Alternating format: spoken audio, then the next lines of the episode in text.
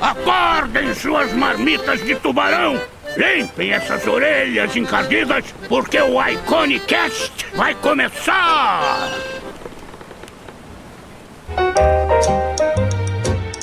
Olá, queridos marujos e marujas, e sejam muito bem-vindos a mais um Iconicast. Eu sou o Henrique Lira. Eu sou o Marco Álvares.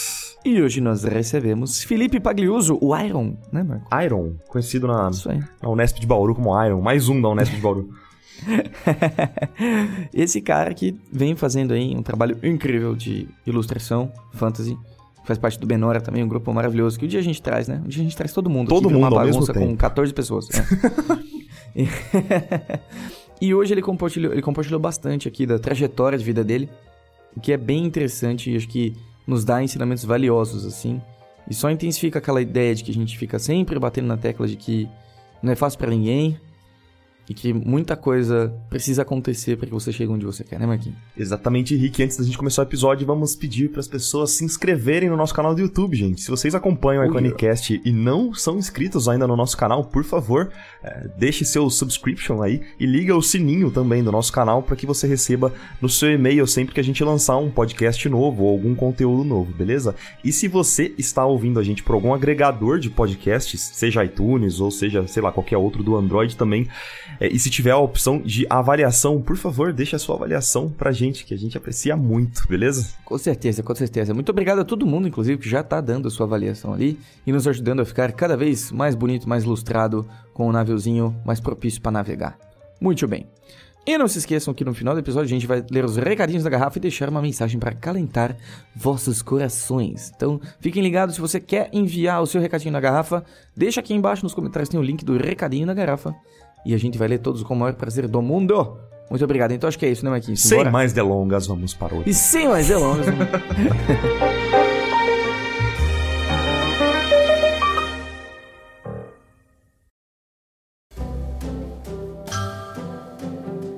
Esse papo de tecnologia é... tem que tomar cuidado, viu? Tem que tomar cuidado, daqui a pouco os robôs vêm tudo e arranca tudo tua tablet aí, quebra no meio com o joelho. A sua tablet Pois é, um cara. robô, cara. Ela te E- vai engolir. e- é, pois é, eu temo por isso no futuro. Tipo, é, sei lá, sabe? Ó, eu não sei como foi a reação do mundo com relação a isso, mas quando eu fiquei sabendo que na Arábia Saudita tinha o primeiro robô que foi considerado cidadão, eu fiquei muito assustado. Peraí, que? Essa daí eu não tava sabendo não, cara. mesmo? Arábia Saudita. Não foi no Japão? Não foi na, não, foi na Arábia. Tô mais surpreso que não foi no Japão. Não, é, é, então, pois é, né? Foi na Arábia, cara, olha isso. E tipo, e eles têm uma. Esse robô, cara, aparentemente é um robô female. E ela tem uma skin até, saca? Tipo, pra cá. Ah, é a Sofia, tô vendo aqui. É. Mano, Ela é que que bizarra. é isso, tá ligado? Quer dizer, desculpa, Sofia, Tipo- você não é bizarra. Você é linda. Ah, a Sofia de lá? Eu já vi ela. Eu, eu, eu vi uma, eu vi uma discussão que ela teve com outro robô ao vivo numa, numa conferência. Uma discussão. É, eles colocaram dois robôs pra conversar e ver o que acontecia. Foi incrível, cara. Eles começaram a Não, não, brigar. Não, não discussão é no sentido de né? brigar. Uma discussão no sentido de conversar ou discorrer sobre um Ah, assunto. Achei. Caramba. Esse dia você Obrigado, falou, acho que imagina. tinham discutido ao vivo, assim, sabe? Uma é fundamentalista, sei lá, alguma coisa assim. Colocou um, um chip conservador nela. É. Um chip Cara, liberal no cara. Aí vê o que certeza. acontece. Nossa, mas você coloca o robô para discutir, um robô pra discutir com o outro, cara, sobre assuntos filosóficos, isso aí já é Skynet acontecendo, tá ligado? Ah, eu não sei, eu não tenho medo dessas coisas. Eu acho tão lindo, cara. É lindo agora, né? Ah, eu acho. Como cara. tem dois. Não, é aquela velha, é aquela velha história de que os robôs pra gente hoje são como macaquinhos aprendendo truques. A gente acha bonitinho.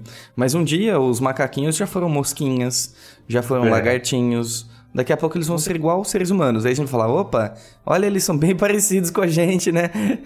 e daqui a pouco eles vão É. estar acima da gente e a gente vai ser subjugado por eles e tudo vai acabar. É, cara, a gente não subjuga os outros o tempo todo? Exatamente, Sim, é caiu uma simplesmente natural, né?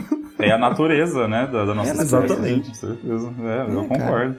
Eu acho, eu, acho, eu acho interessante isso, né? Que a, a gente sempre se acha no, no- no direito de subjugar outras espécies, mas quando subjugam a gente, a gente fica chateado. Então, cara, pois é. Principalmente quando robôs subjugam a gente, que nem uma espécie é.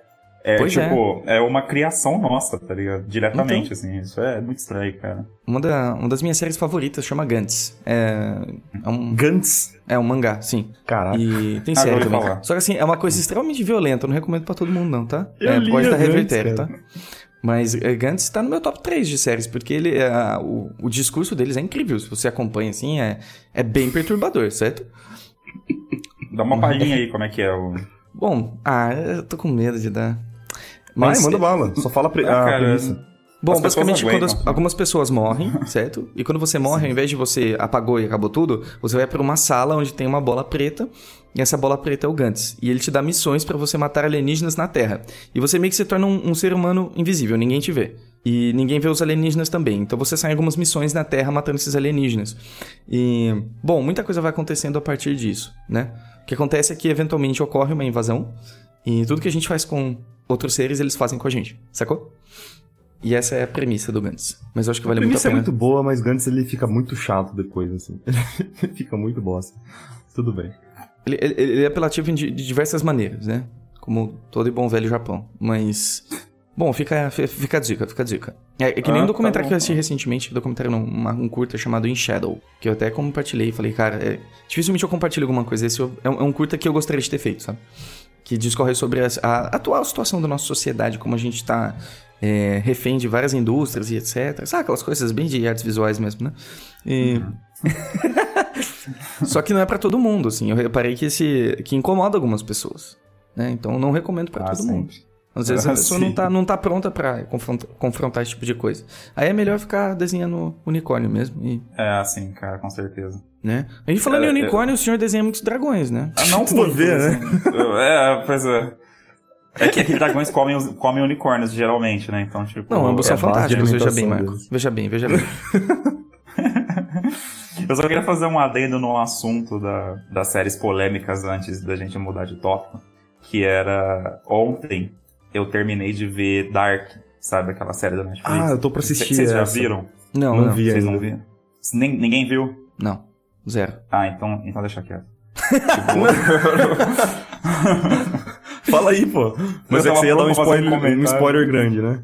Ah, cara, provavelmente, porque é tipo, a série ela começa. Assim, era uma série alemã para começar. E apesar de ser da Netflix, e todo mundo fala em alemão, é tudo alemão, não tem nada de Hollywood no negócio.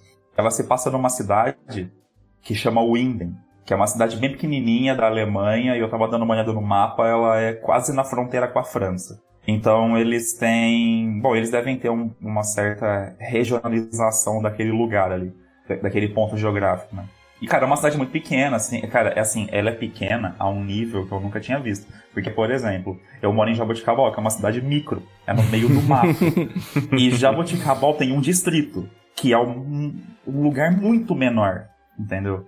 E esse distrito de Jaboticabal, que já é um lugar irrelevante para o mundo, além de ser a maior facilitadora de comércio de amendoim do mundo. É, acredite, cara, que é isso mesmo.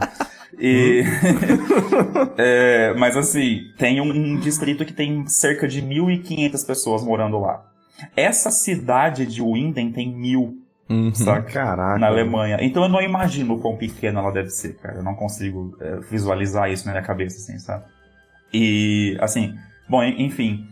E, come, e começa a acontecer umas coisas, cara. Tipo, a série ela começa apresentando um pouco os personagens.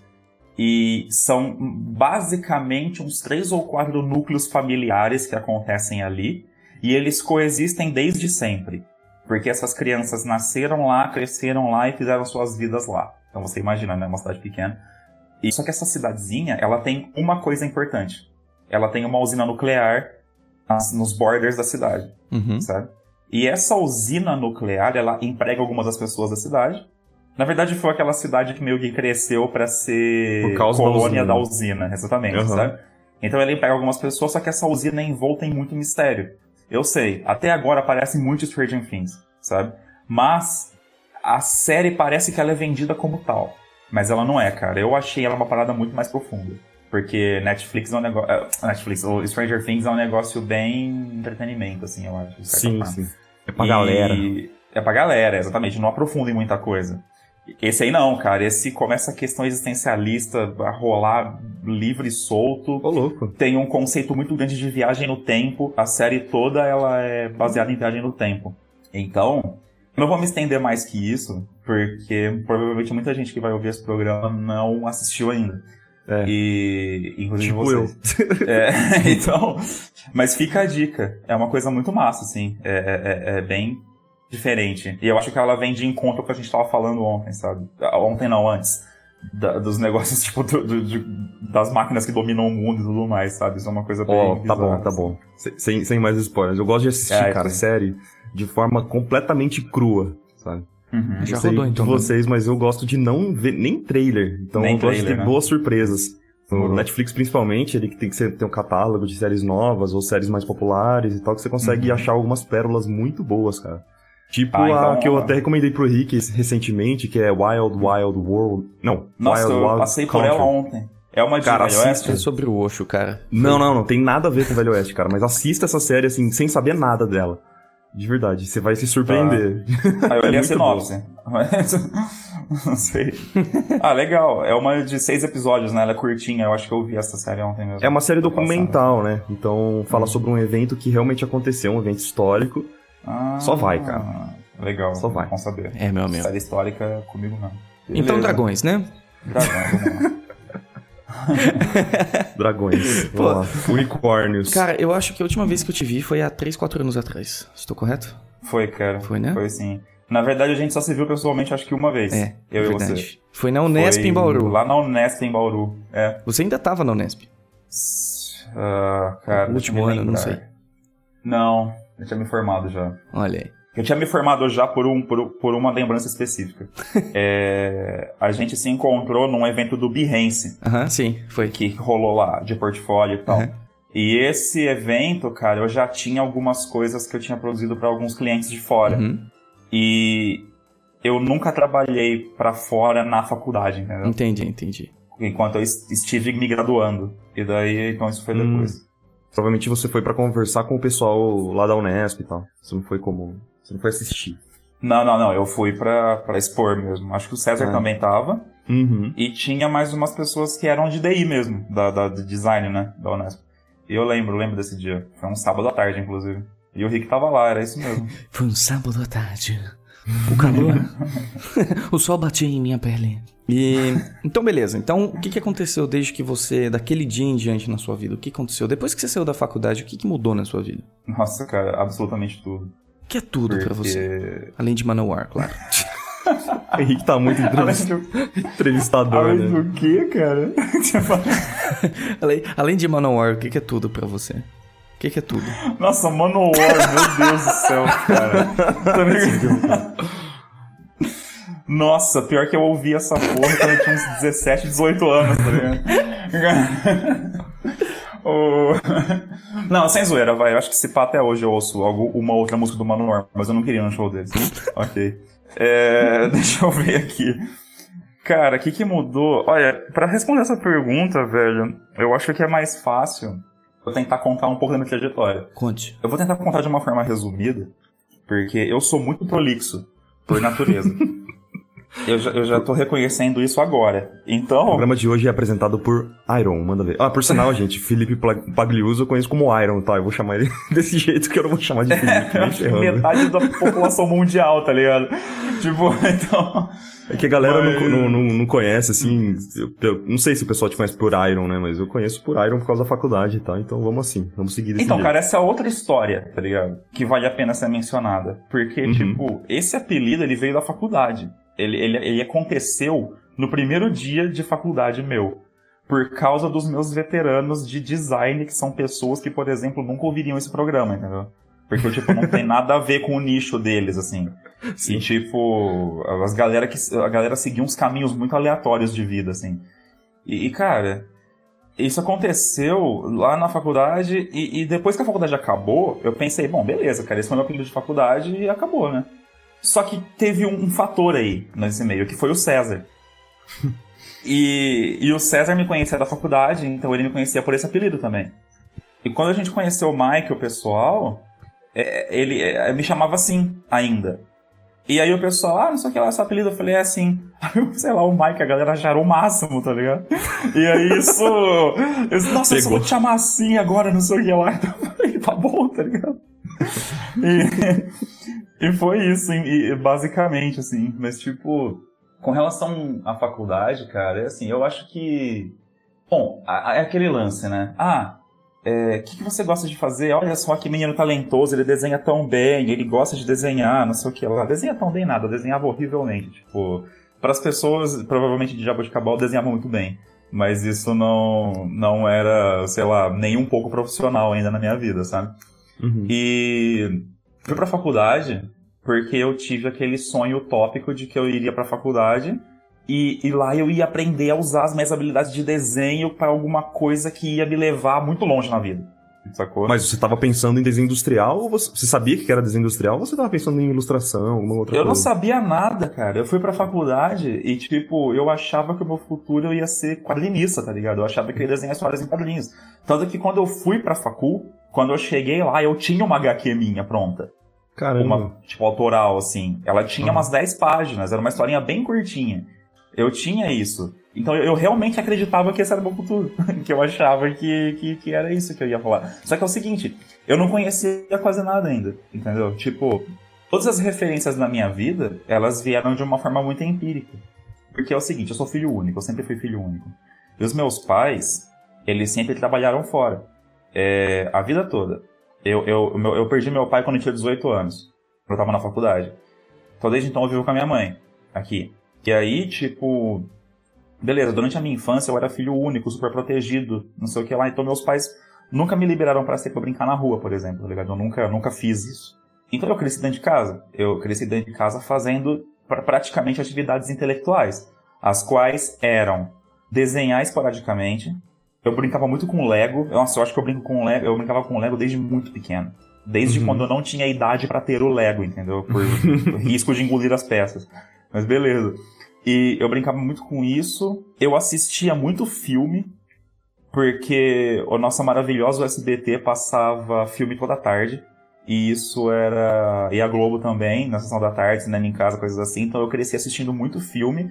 E nessa, e nessa trajetória, eu assisti muitos filmes que, cara, que acho que ninguém viu, tá ligado? Porque meio que só passou naquela época, tipo uns filmes italianos de fantasia, nossa. É, de, de, de, coisa medieval, uns negócios assim. Passava isso no SBT?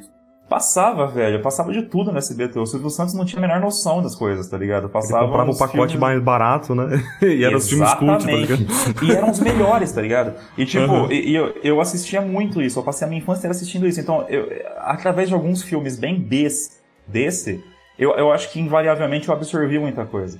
E não tinha internet, né, cara? Isso foi no meio dos anos 90. Não existia, pelo menos aqui no Brasil.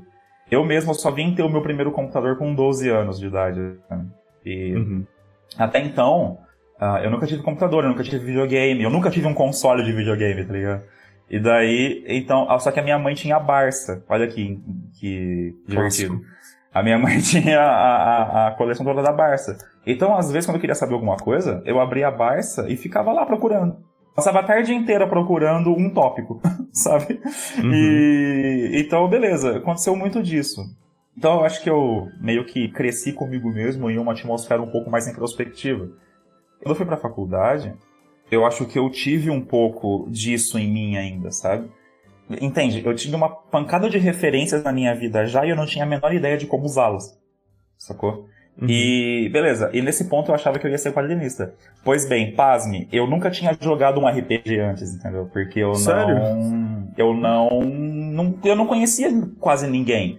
A não ser os meus coleguinhas de escola, tá ligado? E os meus coleguinhas de escola não eram como eu, sacou? Eles não eram. Tipo, eu, eu estudei numa escola, apesar da dificuldade financeira dos meus pais, mas eu estudei numa escola de. na escola mais cara da cidade era um colégio de freiras, então as pessoas que estavam na minha sala, elas meio que não compartilhavam muito da minha própria realidade, entendeu?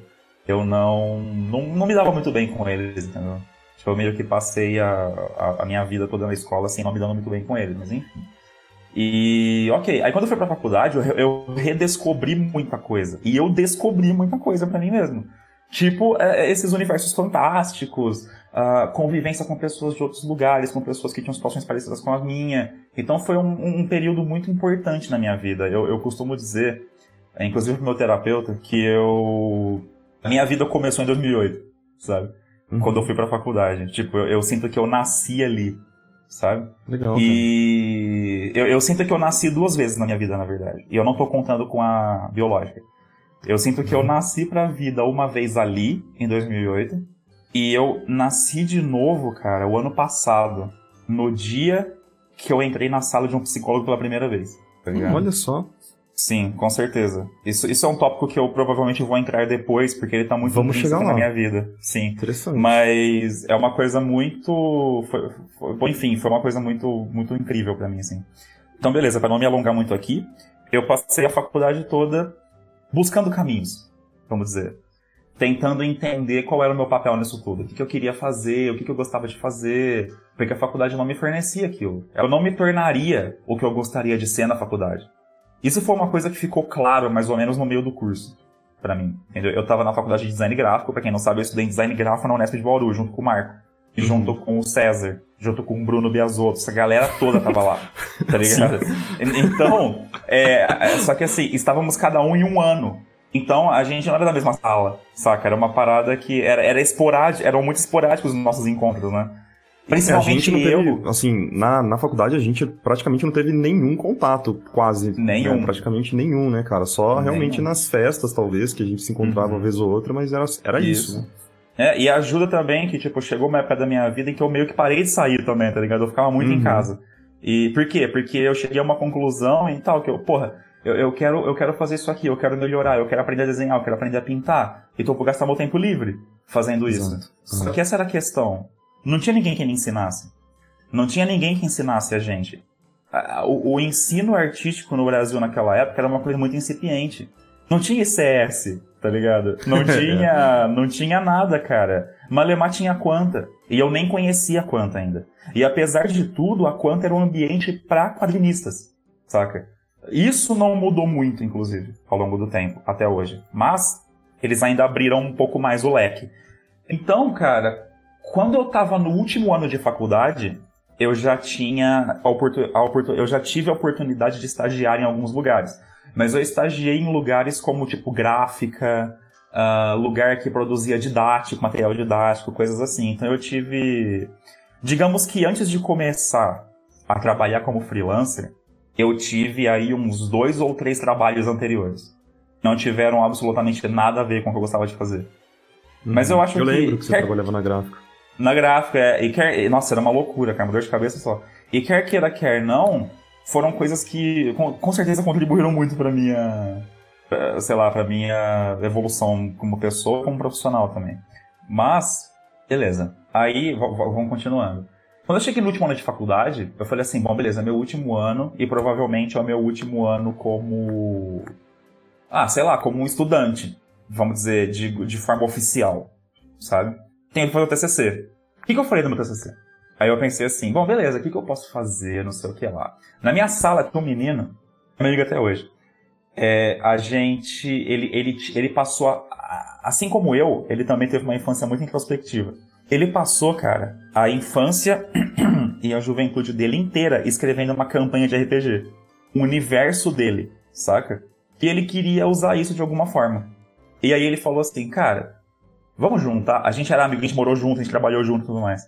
E daí ele falou assim, vamos juntar para um TCC em dupla? Até então, TCC em dupla não era uma coisa muito comum. A gente conversou com o nosso orientador e eles deixaram. Ele deixou e a banca também. Então, beleza. A gente passou cerca de um ano e alguns meses desenvolvendo isso. Foi ele entrou com o pra... o interface, é. Ele entrou com o universo e eu entrei com. E o design gráfico da, da coisa toda. E eu entrei com as ilustrações. Então, na época, eu falei assim: beleza, vou fazer meu TCC de concept art. Intitulando o meu TCC como concept art, mas naquela época eu não fazia nem ideia do que esse termo significava. é tipo, de uma forma prática ou de uma forma Sim. profissional, entendeu? Eu fiz o que eu achava que eu tinha que fazer. Aham. Então, isso foi divertido na época, mas hoje em dia eu olho e falo, meu Deus, sabe? Só que assim, por que, que eu acho isso importantíssimo? Porque foi o meu kickoff total, assim, entendeu? Foi o meu starting point, com certeza, pra minha vida como ela é hoje em dia. Um projeto pessoal. Sim. Porque, e, e- de conclusão de curso, né? Mas por quê? Porque esse ano, nesse, esse ano não, não este ano, mas esse ano onde eu apresentei o TCC, que foi em 2012, olha só, fa, tá fazendo seis anos. É, a gente, eu, eu tomei uma decisão real pra minha vida. Eu passei um ano produzindo aquilo, eu produzi 12 personagens e 6 cenários, eu lembro até hoje. eu passei o ano todo produzindo aquilo, sem saber direito o que eu tava fazendo. E, cara, só que de alguma coisa. Só que a única coisa que eu tinha certeza era, caramba, eu gostei muito de fazer isso. Eu gostei muito e eu quero, se Uhum. possível, eu quero fazer isso pra sempre. Esse, esse sentimento que eu tive nessa época. E terminamos o TCC, aquela realidade fantasiosa da faculdade tinha acabado. Então agora era a vida real. Naquela época, eu tinha encarado um dilema muito grande, que era ir embora de Bauru, que era a cidade onde a gente morava, ou ir voltar pra casa da minha mãe, que era uma coisa que eu realmente não queria, ou ficar lá e me arrumar na vida. Ok. O TCC, de certa forma, ele foi um, um kick-off, né? E, e ainda e aí existia muita coisa nebulosa ainda naquilo tudo. Assim que eu saí da faculdade, eu acabei arrumando um trabalho num estúdio de games, de games independentes que existia em Bauru, chamava Mother Gaia. Esse estúdio ainda existe, mas ele é uma coisa muito menor do que ele já foi, assim, sabe? E eu entrei lá, eu passei uns oito meses, que foi o tempo que eu trabalhei lá, eu passei uns oito meses desenhando cenários para games. Então eu passei basicamente uns oito meses só fazendo line art e cor flat. Line art, cor flat. Line art, cor flat. E só em cenário. Beleza. Só que, ao longo desse período, eu, eu sentia que eu tava me distanciando da pintura. Porque eu tava. que era algo que eu tinha recém descoberto, né? Uhum. E eu falei, não, isso não pode acontecer. E eu ainda tava com muita. querendo descobrir muita coisa. Nosso professor da faculdade, o, o Milton, ele tem um estúdio em Bauru. E na época. Ah, bom, ele deve fazer isso ainda. Ele, ele oferecia vários cursos. E eu cheguei pra ele e falei assim, cara, eu quero estudar aqui durante esse ano. Pra você me ensinar as técnicas. Ele, tá bom, vem aí. Aí eu fui lá. Então eu passei o ano de 2013, que foi o ano seguinte, estudando aquarela. Eu estudei muito aquarela. Eu, eu, eu, eu pintei muito, assim. Nada, nada que eu queira mostrar. Mas foram muitas coisas que me fizeram aprender a técnica. Entendeu? por Uhum, mais que, que não- Exatamente, por mais que não tenham ficado boas. E naquela hora, eu comecei a conhecer uns artistas que trabalhavam com uma mídia parecida, tradicional, não sei o que lá. Comecei a conhecer um- uns caras que foram, tipo, são as minhas maiores referências até hoje, sabe?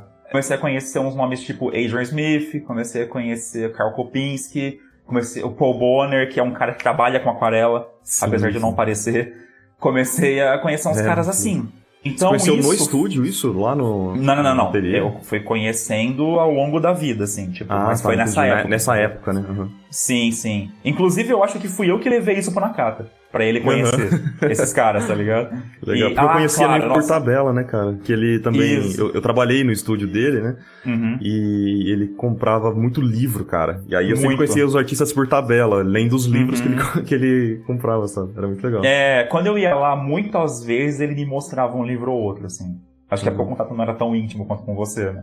Mas, mas enfim, ah, e muito importante também, extremamente importante.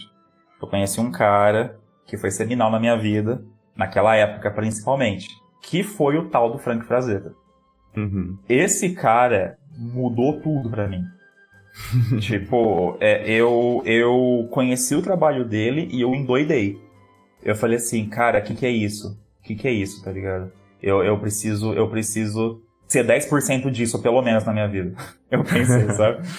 E, cara, né, e eu, cara? Incrível. É, cara, eu tem- comecei a- tem ainda uma influência até hoje, né? Ele é incrível. Totalmente, totalmente. Porra, quarta-feira passada à noite, eu fui lá na SCS conhecer uma das turmas que eu ajudo o Mike a dar aula e tinha um livro do Frazetta na mesa, que é o mesmo livro que eu tenho aqui. Eu tava dando uma olhada, depois de tanto tempo eu tava dando uma olhada nele de novo eu comecei a olhar e falar assim, caralho, cara, que cores são essas, sabe? Você começa a reparar em outras coisas, né? Sim, exatamente. Falei, nossa, cara, meu Deus, eu, eu vejo, sabe, a cada vez que eu olho pro trabalho dele, eu vejo com olhos novos. É. E eu descubro coisas novas. É sensacional, cara. Esse cara foi. Ele não, ele não foi humano. Mas aí. Beleza. Então foi muita coisa que me fez ter muito gosto pra arte tradicional. Pra começar a conhecer mais a arte tradicional, entendeu? Porque, leva em consideração, eu nunca fui gamer. Eu nunca, eu nunca, eu nunca fui pra esses lados, entendeu? Por exemplo, eu não quis começar a pintar porque, por exemplo, eu jogava Dota ou League of Legends, por exemplo, entendeu? Porque eu gostava daqueles personagens. Eu nunca nem joguei essas coisas, não sei nem do que se trata direito. Então, tipo, o, eu, não, eu tô falando sério, eu- muito longe de desmerecer, não, não não é parte da minha realidade, entendeu? E com certeza, então as minhas influências foram totalmente outras. E eu vim muito desses. Assim, hoje, eu, eu, eu, eu, consumo muito splash art do League of Legends, por exemplo, sabe? Eu vejo, eu acho sensacional, assim, eu adoro tudo. E, mas assim, eu não faço ideia de como o jogo funciona. Eu não sei o que, que acontece ali, sabe? Literalmente, assim. E daí eu tive muito contato com essas, essas coisas. E isso foi me levando a crer que eu queria seguir um caminho parecido. Então naquela época fazia muito sentido para mim estudar arte tradicional. Muito, mesmo. Eu ainda não tinha muita noção de processo e tudo mais, eu não tinha nem noção de mercado, porque eu não tinha de fato começado a trabalhar ainda. Mas a questão é, eu me aproximei muito da aquarela naquela época. No final daquele ano, 2013, o estúdio fechou que eu trabalhava. Quando esse estúdio fechou, eu tinha uma pulga atrás da orelha muito grande. Ela falava assim para mim: você precisa sair, você precisa é, sossegar e começar a estudar, de fato, para você poder ser alguém na vida nisso que você gosta de fazer. Ok. Mas eu não tinha, vamos dizer assim, eu não tinha peito para isso. Uhum. Sacou? Era uma decisão muito arriscada, porque isso significaria uma mudança muito grande na minha vida de novo. Você teria que voltar para casa da sua mãe, né? Não é isso? Um, exatamente, um monte de, de, de, mudanças, o qual eu não gostaria de ter naquele momento. Uhum. Ok. Só que o estúdio fechou, entendeu? Ele não me deu es escolha. Eu, eu tava. Um dia eu cheguei, lá para trabalhar normal e o CEO levou eu e mais o outro ilustrador lá para baixo no cafezinho pra gente fazer uma reunião e falou assim: ó, é o seguinte, o caixa da empresa acabou, a empresa está fechando, eu iniciei o processo de demissão de vocês hoje. Nessa hora, eu tive cinco segundos de desespero. De verdade, assim. Falei, meu Deus, eu estou sem emprego, ai caralho, o que aconteceu? Não sei o que lá, opa, opa, opa, peraí. Até que é bom. Eita, isso era tudo que eu precisava. Isso acontecendo na minha cabeça, sabe? Uhum. Isso era tudo que eu precisava, cara. Era o que eu queria. Eu, eu, e, e eu não precisei nem tomar decisão, sabe? Aconteceu. Então eu vou aproveitar. E aí eu olhei para ele e falei assim, cara, demorou. Sabe? Tipo, pro, pro cara que tinha acabado de me despedir, sabe? então, é, aí eu, eu subi lá, peguei minha caixinha, levei todas as coisas embora. Nesse dia, no caminho de volta para casa, andando de volta para casa, eu lembro até hoje, eu tomei uma decisão e eu tracei um plano. Eu tracei um plano, tipo, andando na rua, voltando para casa. Quando eu cheguei isso, em casa, cara, eu lembro até hoje que eu liguei pra minha mãe. Eu liguei. Muito engraçado. eu liguei pra minha mãe e falei assim: Ô oh, mãe, é o seguinte. É... Aconteceu uma coisa. Senta aí. Eu falei pra ela, tá ligado? E daí aconteceu uma coisa que é muito ruim e muito boa ao mesmo tempo. Aí ela, como assim? Eu falei, então, eu fui demitido do trabalho. Aí ela, como assim, meu Deus do céu? Eu falei, calma. O que, que você fez, filho? É, pra ser demitido. aí eu, aí eu, eu falei, calma, calma que não é de todo ruim. É o seguinte, tomei uma decisão, uma coisa que eu venho pensando há muito tempo. Cara, eu, eu, eu, lembro do dia que eu tava conversando com ela sobre isso, cara. Eu tava sentado na minha cama, que era nada mais do que um colchão jogado no chão do meu quarto. Isso. E, é, e eu tava lá, tipo, sentado falando com ela e, e, explicando tudo, ainda com as roupas do trabalho, tá ligado? E eu Sim. falei, então, é o seguinte, eu fui mandado embora, a, a, empresa fechou, na verdade, todo mundo saiu, e eu tomei a decisão, que é o seguinte, eu quero parar a minha vida agora. Eu quero sentar aqui e eu quero gastar todos os meus dias estudando, uhum. dia e noite, desenho, pintura, tudo, porque eu quero ficar bom o mais rápido possível, o suficiente. Porque bom é um conceito muito relativo. A gente nunca sim, fica sim. bom pra gente mesmo. Eu quero ficar bom o suficiente para arrumar um trabalho, para começar a viver do que eu gosto. E ela falou assim: Isso é uma decisão muito arriscada. Com certeza. É uma decisão muito arriscada, mas eu tô disposto a pagar o preço. Tipo, e eu falei para ela: Ó, eu sei que você não tem muita condição de me ajudar financeiramente mas eu posso contar com a sua ajuda para o que eu precisar? Aí ela, pode, até certo ponto. Ela falou assim, mas você vai voltar para casa? Eu falei, não, eu vou continuar aqui. Essa é a parte mais difícil. Porque eu vou continuar aqui gastando. Só que, qual era o plano que eu tinha traçado na minha cabeça? Eu tinha uma grana para receber. Eu tinha uma rescisão, eu tinha fundo de garantia, por mais que não fossem muitos, porque eu não trabalhei nenhum ano nesse lugar, como CLT. Uhum. Não era muita grana. E eu consegui é, três meses de seguro-desemprego naquela época. Beleza. O que, que aconteceu?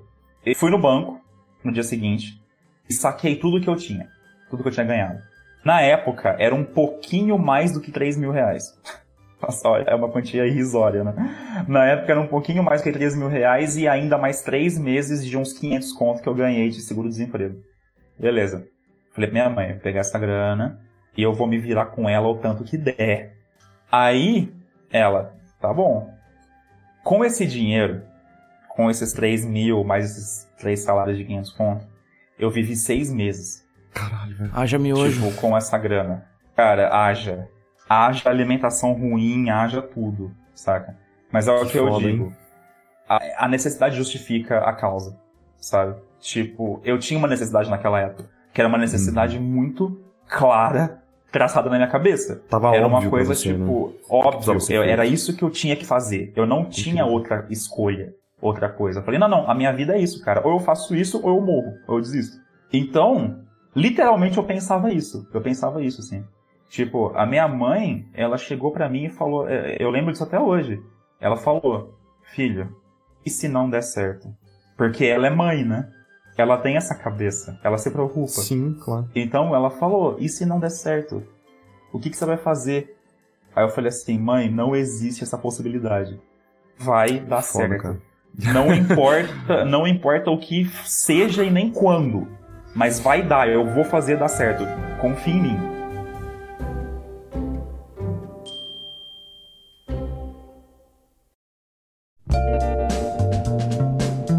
Cara, Iron, deixa eu só te parar um pouquinho, cara. Porque eu tô levemente arrepiado, porque eu me identifico demais com, a- com isso que você tá narrando, cara. É Ah, uma é? situação muito, muito parecida com o que eu vivi recentemente, assim, sabe? Que muito hora, parecido mesmo, cara. Que é, é, um- é meio que uma fase de uma escolha, né? Que você coloca na cabeça e não tem. Você não consegue tirar isso da cabeça, né? É uma, é uma Não. coisa difícil Uhum. até de explicar. Sim. E Foda, é, uma, é, é um ideal muito grande. E Uhum. assim, quem toma uma decisão assim na vida, e você sabe disso também, é a escolha mais assertiva que você já tomou ever. É uma parada tipo, cara, eu nunca tive tanta certeza de uma coisa quanto eu tenho disso. É inacreditável, né? Sim. E isso te dá muita força. Te traz muita. muito. Cara, você fica muito cascudo. Tá ligado? É. E sinceramente, cara, sinceramente, eu tinha tudo. Eu tinha. Eu tava até conversando com a minha namorada esses dias sobre isso. Eu tinha tudo pra me ferrar na vida, cara. Tudo. Porque eu sempre fui uma pessoa psicologicamente um pouco abalada de natureza. Eu sempre fui um ansioso de primeira linha.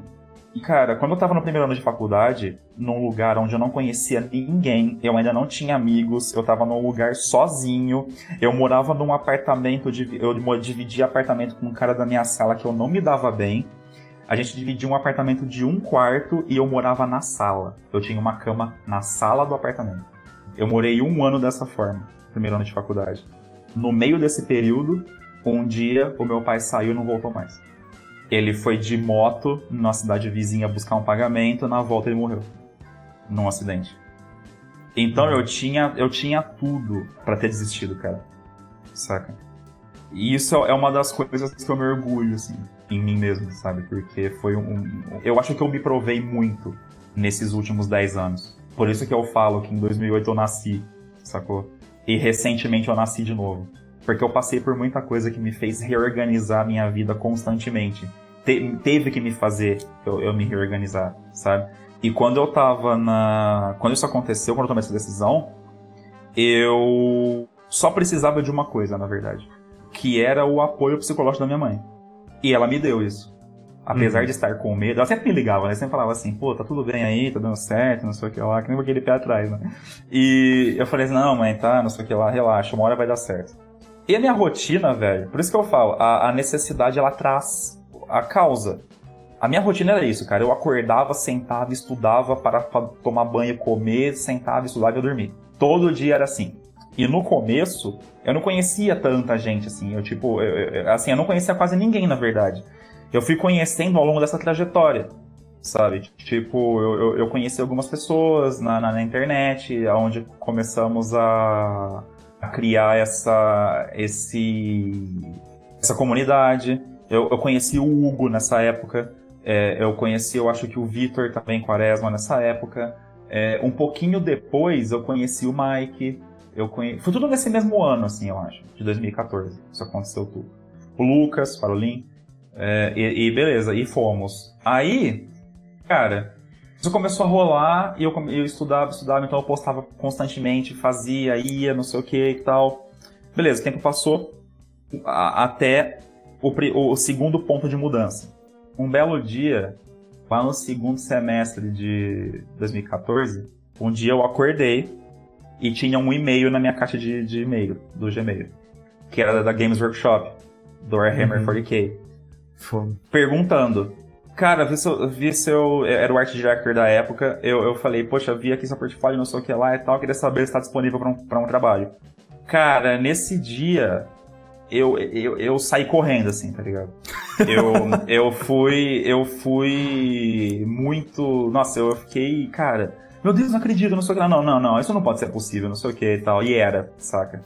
E eu peguei meu primeiro trabalho. Cara, isso foi muito bom, entendeu? Porque até hoje eu me considero um péssimo artista. Então naquela época eu me considerava mais ainda.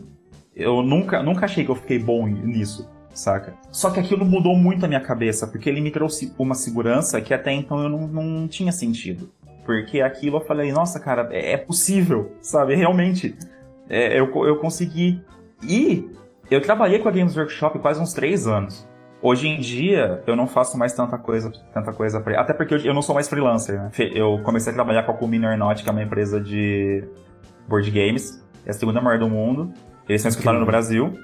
E eu comecei a, eu comecei a trabalhar com eles recentemente full time. Então, isso, mas.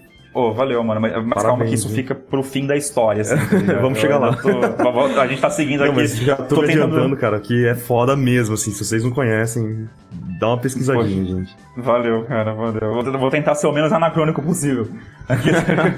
é, aí, é, beleza. Então, aconteceu isso. E aí se inicia a minha vida freelancer. Foi um ponto de virada. Porque a Começou partir daí, a entrar eu comecei dinheiro. a ganhar minha grana. Exatamente, começou a entrar dinheiro. Começou a entrar dinheiro, a coisa ficou séria. Eu comecei a trabalhar, eu comecei a ter o meu nome escrito em projetos, sabe? Então, tipo, isso foi maravilhoso. Isso foi é. uma coisa muito importante pro meu desenvolvimento como pessoa. E pra mim, é autoconfiança. Até como artista também, né? Porque como quando artista, você tá lidando com o cliente, você aprende demais também, né, cara? Muito, De até muito mais. mais, às vezes, do que quando você tá sozinho estudando na caverninha. Exatamente. Resiliência, competência e tudo mais, sabe? Eu, eu só vou abrir um parênteses muito rapidinho aqui, porque esse final de semana, agora, eu, eu voltei ontem, na verdade. Esse fim de semana eu viajei para um retiro com o pessoal da empresa, com o pessoal da Cominor Norte. Eles gostam de fazer isso. E a gente foi para um retiro e lá eu conversei. Foi na praia, foi, foi muito, muito foda.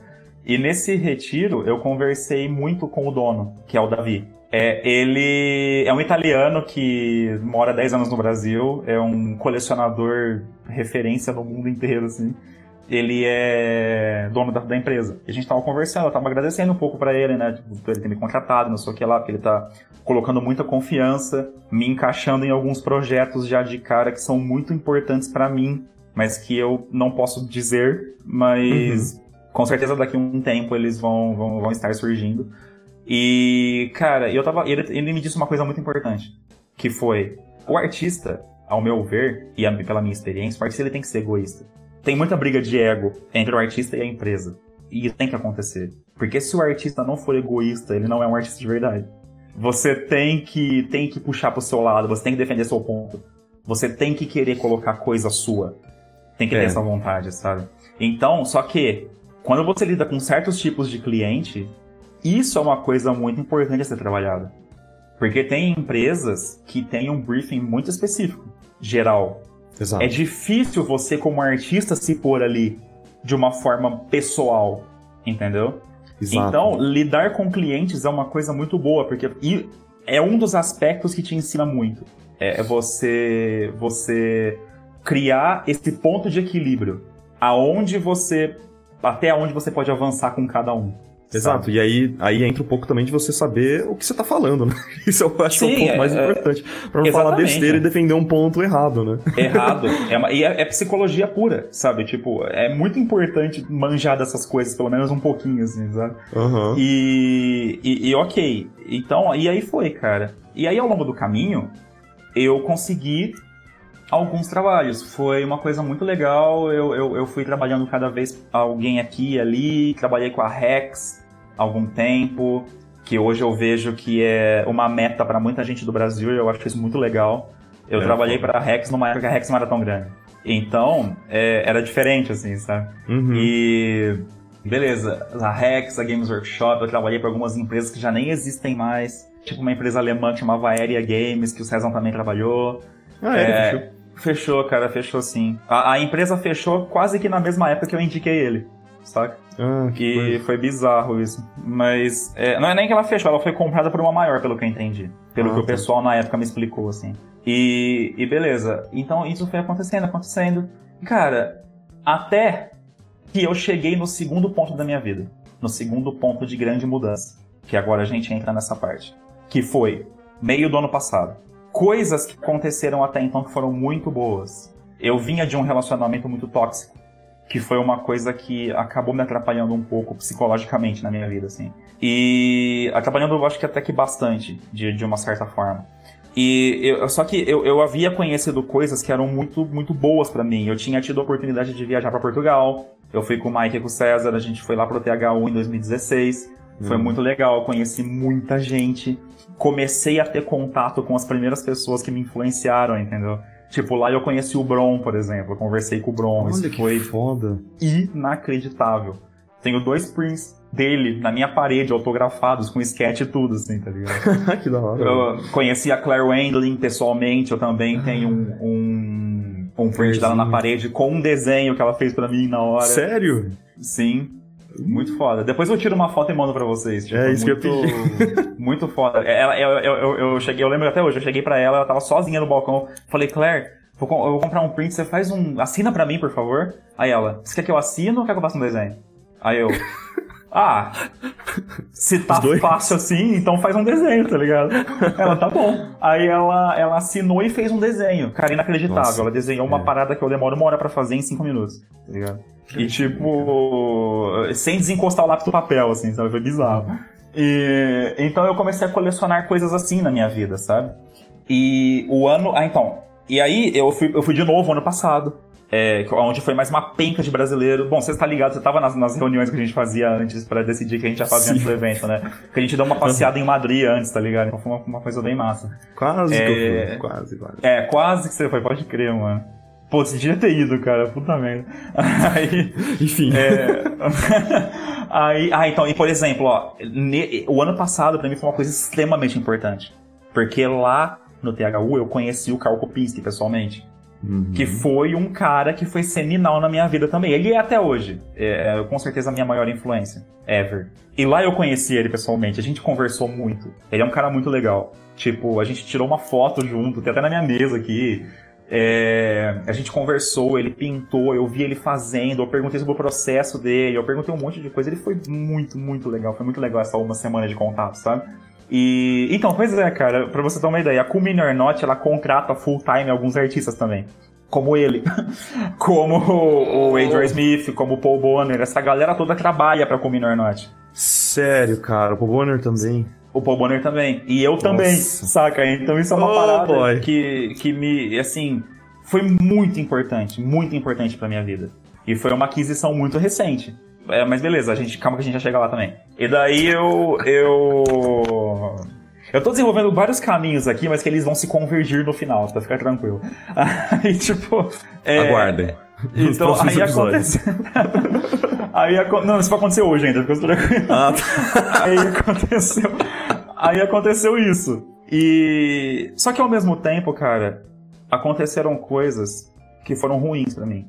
Que foram ruins na minha vida. E aí que eu entro numa parte. Eu, eu aprendi a não ter mais medo de me expor, tá ligado? Então uhum. aqui, cara, eu acho que eu começo a expor as minhas dificuldades reais. Começo a expor quem eu de fato sou. Vamos lá, cara, se tiver Se tudo prepare. bem por você, Não, lá. tranquilo, cara. Tranquilo. Eu acho isso muito importante, porque provavelmente deve ter muita gente que se sente de uma forma parecida. Isso, exatamente isso que eu ia falar, cara. A galera eu não com certeza tenho- vai se identificar. É um serviço social, assim, eu acho. sabe? É. Então, é, é, alguma, é uma coisa que até então só poucos amigos meus sabiam. Mas tudo bem, eu, eu, eu, eu abro isso. É uma coisa que é o seguinte, cara. Eu, eu sempre fui uma pessoa muito ansiosa. Em um certo ponto da minha vida, eu comecei a perceber que isso me atrapalhava. Por quê? Porque a minha ansiedade, ela não me deixava ter calma na hora de trabalhar. Então, ela me levava para uns caminhos muito ruins. Tipo, eu tava ligado que eu ainda tinha um longo caminho a percorrer até eu me considerar muito bom.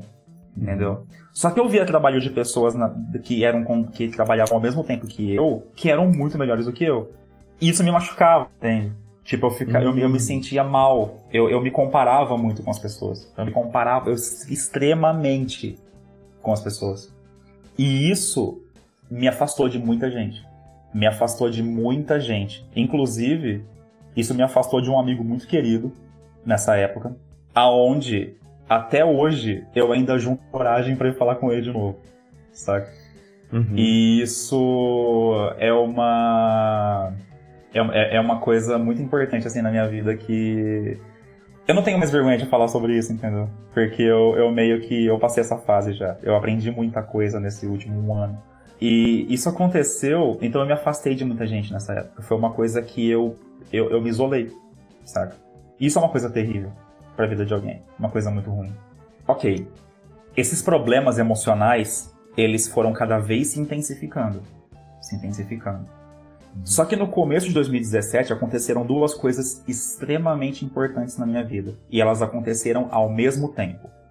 Exatamente ao mesmo tempo. A primeira foi o Benora Collective. Um dia, o Mike me chamou e falou assim: tô afim de montar um coletivo com o César e mais uma galera. Vamos. Eu falei, vamos. Demorou. Aqui a gente escolhe os próximos que vão entrar. Ok. A gente fez o coletivo. Foi uma parada inacreditável. Eu lembro até hoje, a gente foi no Starbucks, lá perto da Paulista, conversar sobre isso, nós três. Foi uma, uma coisa muito foda. Ao mesmo tempo, eu conheci a Gabriela, que é a minha namorada. É uma das pessoas mais bem resolvidas mentalmente que eu já conheci. E, tipo, ela veio como uma dádiva na minha vida. E ela me ensinou muita coisa nesse processo, nesse caminho.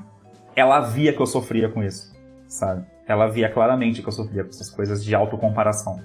Autocomparação não, né? Porque a- a autocomparação é o que deve acontecer. A gente tem, tem que se comparar com nós mesmos. É, é- é- ela, ela via isso acontecendo minha comparação com os outros. Isso era uma coisa muito ruim.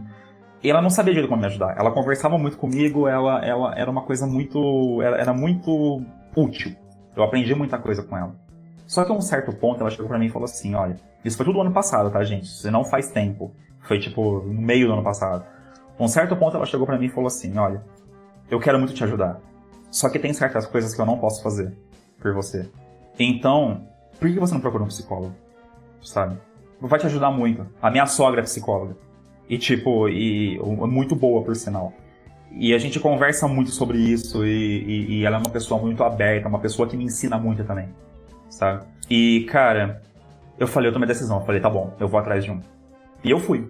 Foi a melhor decisão que eu tomei na minha vida, desde a decisão de parar pra estudar. tá ligado?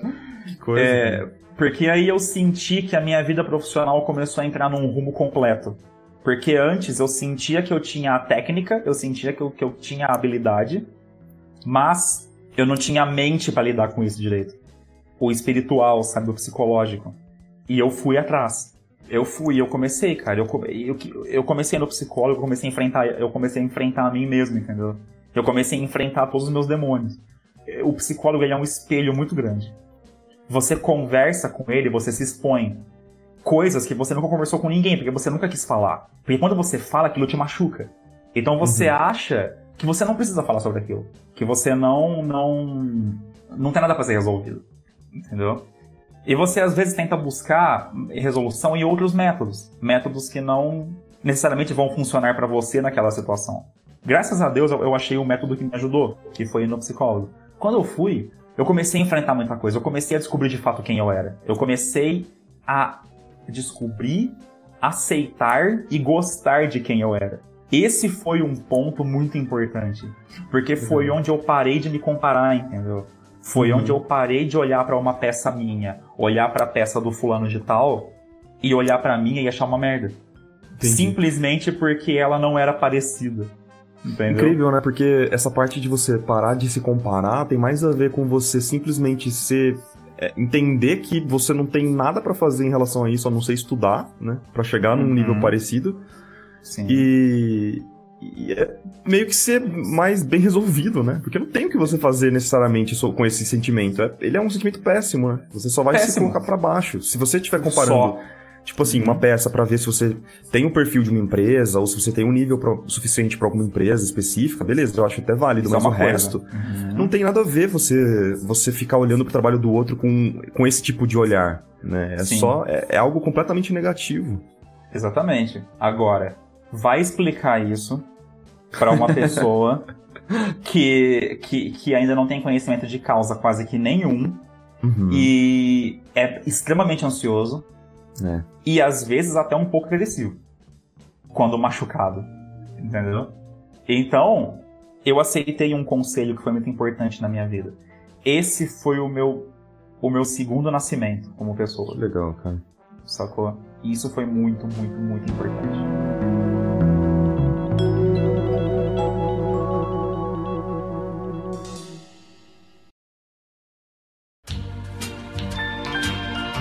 Quando eu comecei a. Quando isso começou a acontecer, quando eu comecei no psicólogo, coisas maravilhosas começaram a acontecer comigo. E o mundo não se convergiu ao meu favor. Eu passei a olhar de outra forma. Tá ligado? E tipo, isso, o mundo, cara, isso é uma coisa que eu queria que as pessoas entendessem. O mundo, ele não muda para você. O uhum. mundo não te persegue. O mundo não está contra você é muito egoísmo, é muita excentricidade sua pensar isso.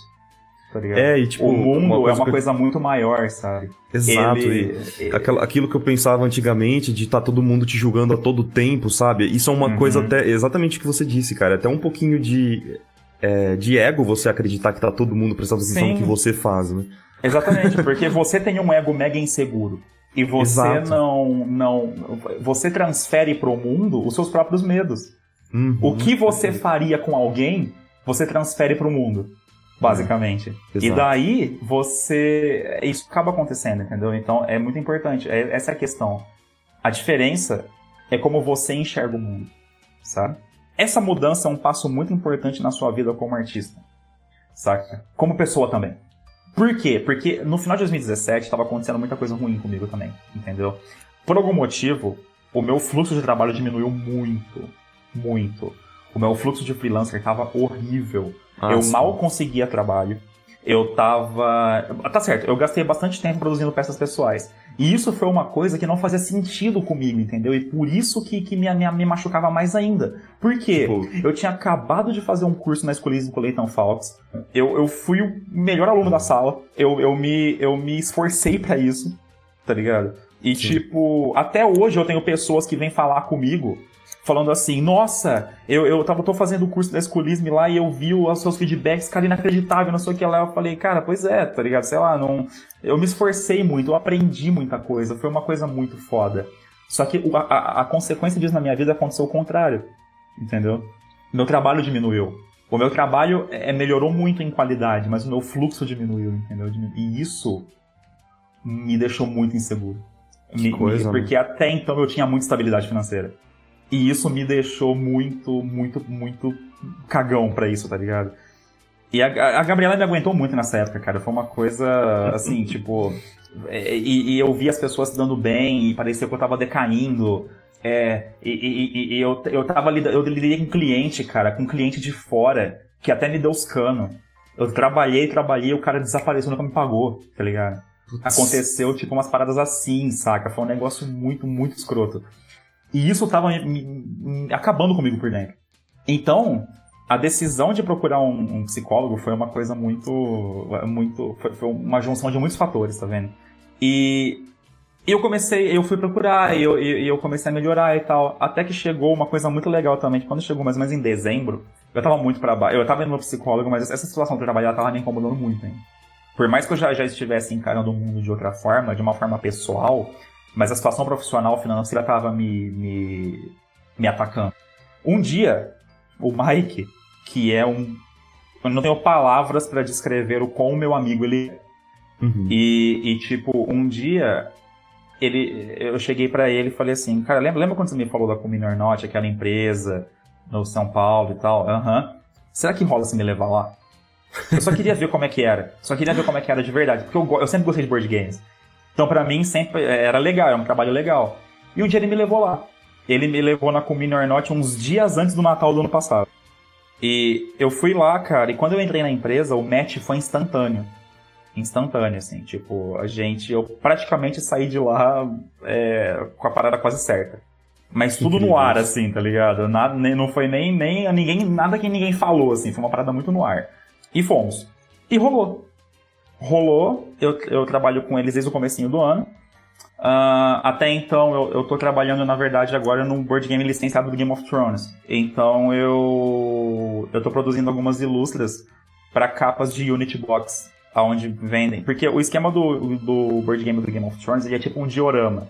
Muito parecido com o esquema do Warhammer. Você compra a caixa básica e depois você vai comprando as, as adjacentes. As é, e vai aumentando o seu jogo. As pessoas uhum. compram muito, cara. É inacreditável. Tornar aquele mapa gigantesco, né? Com gigantesco. É, é e você precisa comprar, sabe? Pra, pra melhorar o seu jogo. O que acontece? Todos os produtos da, da Community Not, eles são licenciados. Quando eles trabalham com. Ah, lembrei, desculpa. Você precisa ter uma ilustração na capa da Unity Box que venda aquelas miniaturas. Entendeu? Ah, legal. Então é isso que eu desenvolvo no momento, é até onde eu tenho trabalhado. Você pode é... falar isso? Não, não, posso, posso, que esse é um projeto ah, tá. que ele, ele vende atualmente. É, me foi chegada uma informação de que eu vou entrar num projeto que vai começar agora. Ai, ai. Eu vou ser o único artista e isso vai demorar bastante para tudo ser produzido, mas é uma coisa realmente, para mim, pode não ser para todo mundo, mas para mim é uma coisa gigantesca que fez parte da minha vida toda. Então, Olha pra mim, aí. vai ser uma coisa muito importante ter sido escolhido para esse projeto. Mas enfim. Fica a dica, é... vamos tentar adivinhar nos comentários qual que é o trabalho, daqui a algum tempinho que a gente descobre. Tem que pensar um pouco fora da caixa, mas beleza. Aí, é... Eu sei, Aí, é o jogo licenciado do Iron Maiden. Não, não, não, não. Isso é muito, isso é muito dentro da caixa. Mas assim, é uma coisa. Aí foi, cara. Então, tipo, rolou isso e, e, e, tem sido uma coisa muito foda. E a Kumini, ela trabalha com produtos licenciados, ou seja, os donos intelectuais dos trabalhos, eles têm que ficar sabendo o que tá acontecendo. Qualquer arte que eu faça pro jogo, quem aprova é o George R. R. Martin vai para ele. Hum, meu Deus do céu, que legal. Pode cara. não ser exatamente ele que aprove a arte, mas é a gente dele que tem que fazer isso, exatamente. Ele demora não, quantos anos ele... para provar uma arte? Só pra saber, mais ou menos. Depende, Por depende. Da última vez eu mandei. anos. Não, não. Da última vez eu mandei três thumbnails de uma vez, assim, e tipo, vieram em duas semanas de volta, sabe? É, é um tempo É um tempo considerável, vai. Tá, tá na média de, dele produzir um livro aí, dessa Exatamente. demora. A gente consegue tração paralela. Cara... É, cara, imagina tudo que o cara faz, tá ligado? Ele, Não, ele, com certeza. Ele, ele tem que olhar muita coisa. Uhum, com certeza. Tem que olhar a série da HBO que é feita, tá ligado? Ele tem que supervisionar. É, só isso, então, né? Que tá na última isso. temporada aí, só isso. Pois é, então, exatamente. E tipo, é, isso, isso acontece. Então, é, é, é, muito bom, entendeu? Porque é muito legal. Então eu sinto que meu trabalho chegou num outro nível. Porque, por exemplo, eles trabalham com produtos licenciados. Recentemente, a Kumil lançou o board game do Poderoso Chefão e do Godfather. Ele, eu, eu, nossa, eu até vi ele na FINAC esses dias. É, e quem produziu todas as artes foi o Kopinski, o Carl. E ele, é, então, é licenciado também, tá ligado? Todas as artes dele vão pro licenciador da franquia do Poderoso Chefão, que eu, atualmente eu nem sei quem é. E, e sei se é o Coppola, sei lá quem. É muito legal isso, entendeu? É, é, foi um grande salto na minha carreira e uma coisa, uma coisa muito importante para mim. Por quê? Board game sempre foi uma coisa que fez parte da minha vida. Eu tenho caixas e caixas aqui em casa. Eu sempre joguei. O que eu não joguei de games virtuais, eu joguei de board game na minha vida. Sacou? Sim. Então, para mim, é uma coisa muito importante trabalhar com isso. Eu tenho aprendido muito sobre esse mercado trabalhando com isso. Coisas que me fazem ser um artista mais um profissional mais completo. Isso é uma coisa muito. Além de me trazer uma ótima estabilidade de novo, porque é um salário muito bom E é isso, eu, eu, eu, tô, eu tô tendo a chance de conhecer muita gente, saca? Incrível. É, Uhum. tipo, tal, sei lá, é, a, a Culmine, ela sempre participa de feiras. Tipo a Luca Comics em Milão, que rola no final do ano, algumas, algumas toy fairs em alguns lugares. E a Culmine tem a, a, a cultura de montar os stands e levar os artistas da casa. Olha, que legal. Tipo, sei lá, as feiras do Magic the Gathering que eles levam os artistas também. Os Exatamente. caras viram quase rockstar. Exatamente. É Pô, uma que parada foda, que-. E quem são os artistas? O Adrian, o Carl, o Paul, é, deixa eu ver quem mais. O Stefan, que é irmão do Carl. É uma galera assim, e são caras. E o Felipe Pagliuso. Ah, Agora, né? então, pois é, então, você tá vendo? É, pra mim, então, é, tem muita coisa envolvida aí, tá ligado? É muita, Sim. muita coisa grande, que é o que eu Isso- digo. São artistas, cara, que hoje em dia muita gente já não conhece mais, entendeu? Porque eles são umas galeras da, um pouco mais Ah, hoje, trabalharam em outros projetos. Não, Ah, conhece, sei lá, talvez. conhece, com certeza. Pelo menos assim, a importância deles é. Hum, é eu isso vejo sem muitos, muitos artistas falando disso e, e Uhum. reconhecendo essa importância deles até hoje, sabe? E, e mesmo que não seja, pra você já é algo muito grande. E aí eu queria até, Sim. só pra gente fechar o papo, falar um Uhum. pouquinho dessa. Agora, como é que você tá lidando com a ansiedade relacionada a estar meio que junto desses artistas tão fodas, cara? Você sente essa pressão ou você traba já tá trabalhando de uma forma bem melhor nesse, nesse Cara, quesito? Porque, cara, assim, isso é um incentivo, na verdade, né? Você vê Sim. como incentivo? Com certeza, porque foi o que eu disse. A minha vida, ela deu uma mudada. Ela, a partir do momento que eu comecei a buscar ajuda psicológica, entendeu? Foda, né? E tipo, ela mudou em vários sentidos. Uma coisa que eu gosto de pensar é o seguinte: se eu não tivesse procurado o psicólogo ali, porque eu acho que a minha mudança como pessoa, ela, ela aconteceu rápido. O meu psicólogo até me diz isso. Ele fala, nossa, você evoluiu rápido, assim. Tipo, tem gente que demora muito mais, saca? E, obviamente, a terapia, cara, é uma parada que ela é tão benéfica pra mim que, nossa, eu, eu, eu, eu vou continuar indo por muito tempo. Muito tempo. Incrível. Até porque tem muita coisa que eu não resolvi ainda, sabe? Isso Mas é às uma vezes coisa você é- precisava só de um gatilho, né, cara? Sim. Um pequeno gatilho que um fizesse. Né? Às vezes você tinha uma certa pretensão de, é, de melhorar, só que você precisou de um gatilho pra ativar isso. Uhum, com Né? certeza. E, ca- oh, com certeza. E, e, cara, isso, é, sabe, é maravilhoso, porque é uma coisa que eu falo, né? O meu psicólogo, ele é um cara que eu pago ele pra me ouvir, tá ligado? Só que ele é um dos meus melhores amigos anyway, assim, sabe? Legal. Porque ele se tornou isso. E, e, tipo, o, eu- o que eu acho que faz sentido, né? É uma relação muito próxima, é uma relação muito transparente. Então, é, enfim, a ansiedade com relação a isso, com o trabalho novo. Eu gosto de Uhum. pensar uma coisa. Se eu não tivesse ido no psicólogo há um tempo atrás, eu não teria me preparado psicologicamente para o que estaria por vir. Eu acredito muito nisso, na Sim. força das coisas na vida. Eu sempre acreditei nisso. Eu acho que por mais que a gente se esforce, por mais que a gente faça por onde, ainda tem um fator específico que é a vida não te traz nada que você não consiga carregar naquele momento. Se a gente não. Poxa, que ruim, isso aqui tá, tá, tá complicado, eu não tô. Tá, tá, tá difícil, sabe? A minha vida não tô conseguindo muita coisa, parece que eu tô numa maré de azar. Cara, muito provavelmente você não tá preparado para aquilo ainda. Alguma coisa na sua vida ainda não está redonda para aquela situação. Isso é um pensamento que me, me conforta. Eu acredito muito nisso, porque é, tira um pouco daquela carga absurda que a gente tenta colocar nos nossos próprios ombros, sabe? E eu acredito nisso, sabe? Então eu, eu pensava, eu, eu penso muito isso. Essa é a questão. Se esse trabalho veio agora, isso aconteceu agora na minha vida, é porque provavelmente eu finalmente cheguei num ponto que eu estivesse preparado para algo assim. Isso me faz trabalhar muito tranquilo, sabe? Muito Sim. tranquilo mesmo, assim. Tipo, eu Legal. pego um trabalho e eu me divirto fazendo. Me divirto muito, assim, é uma coisa muito da hora. Muitas coisas vieram de vantagem, entendeu? Eu passei a organizar muito melhor o meu tempo, o meu dia.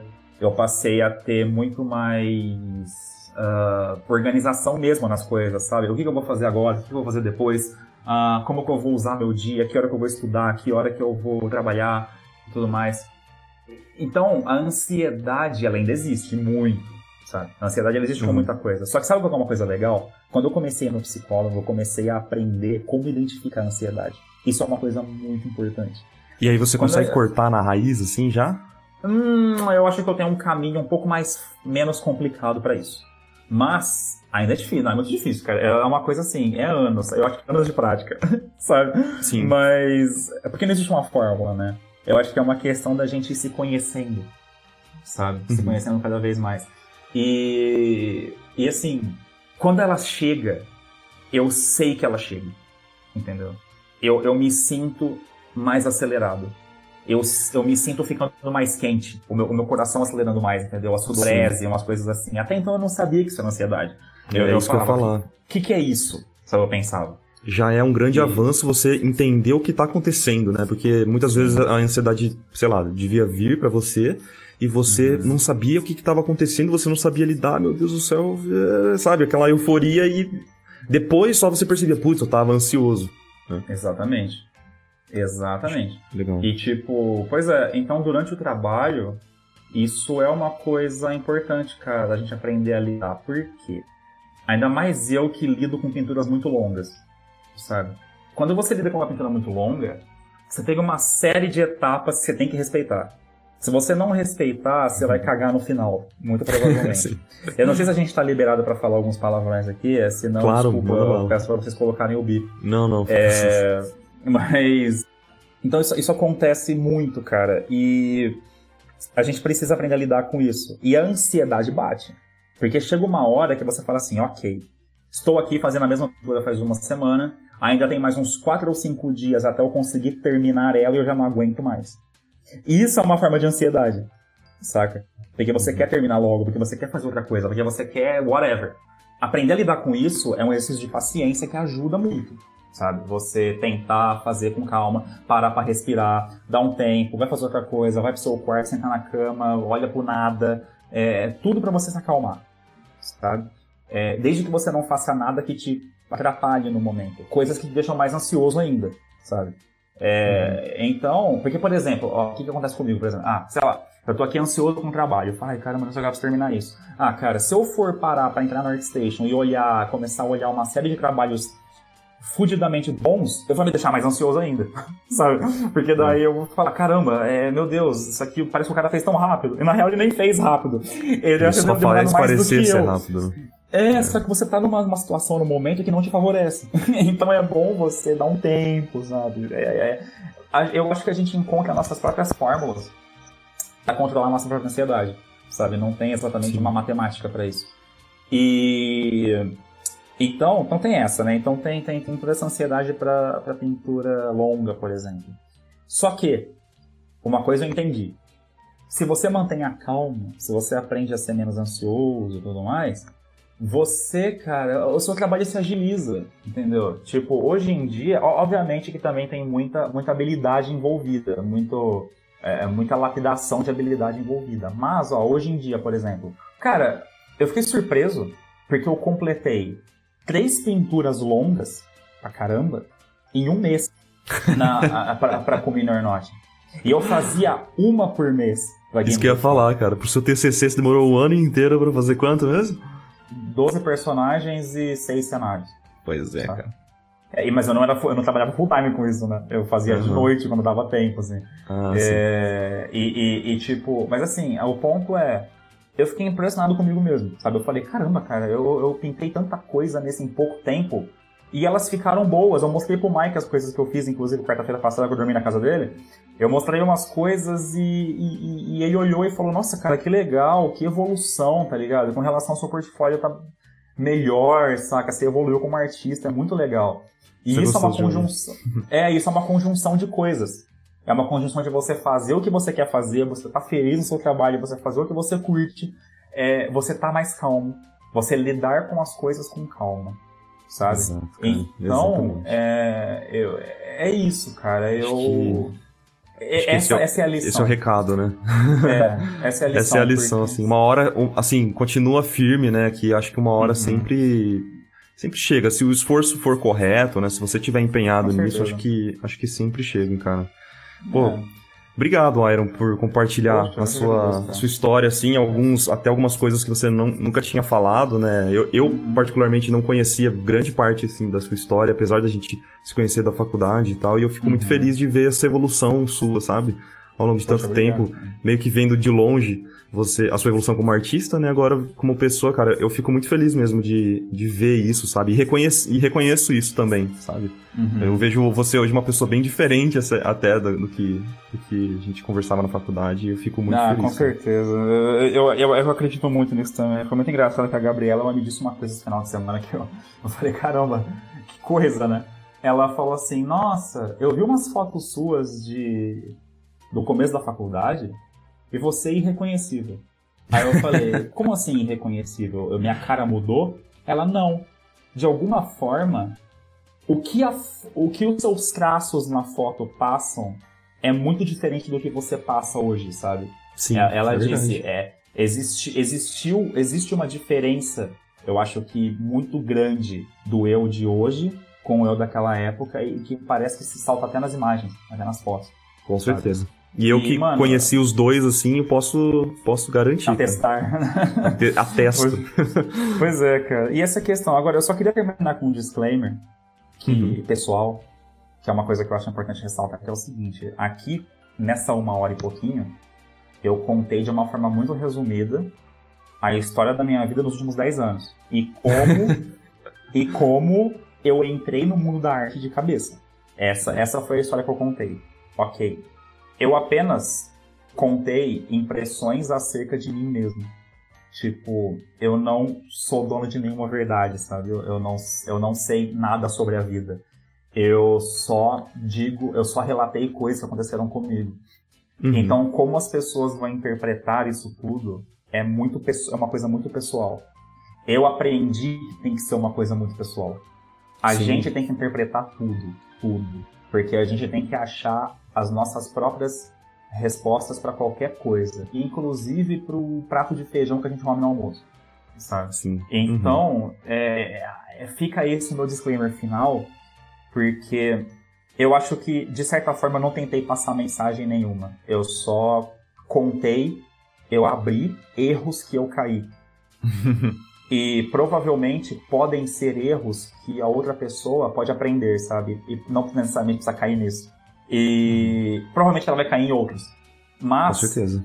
é, esse é um que me atrapalhou muito, esse aspecto psicológico. Me levou pra longe de pessoas que eu nunca queria ter me afastado.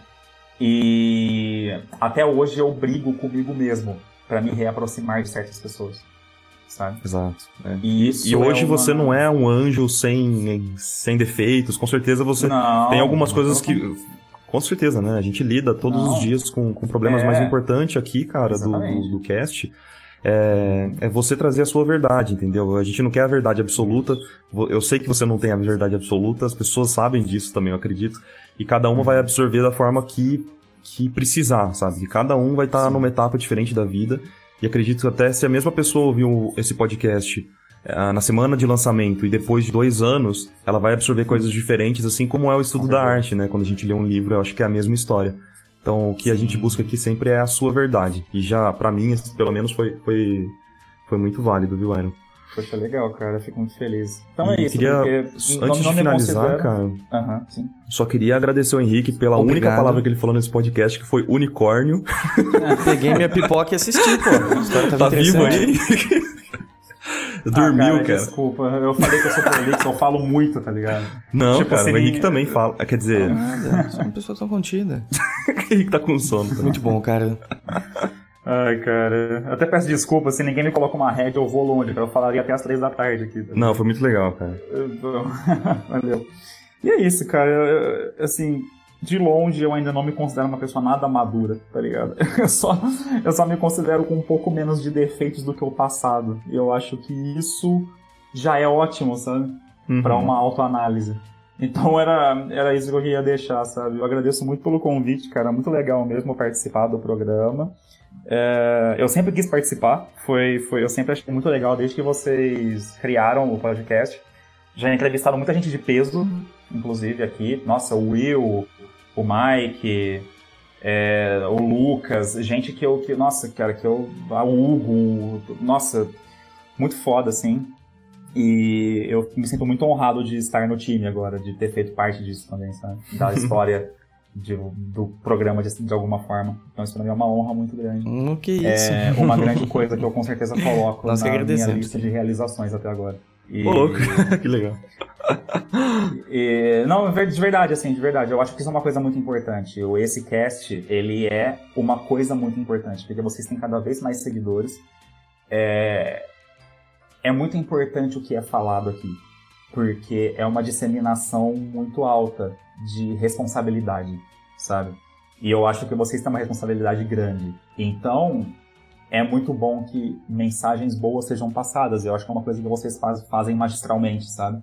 Então que continue assim. E, e, eu me sinto honrado de ter podido ajudar alguém de certa forma também aqui. Muito legal, muito obrigado mesmo pela oportunidade de fazer parte disso. Que isso, bom.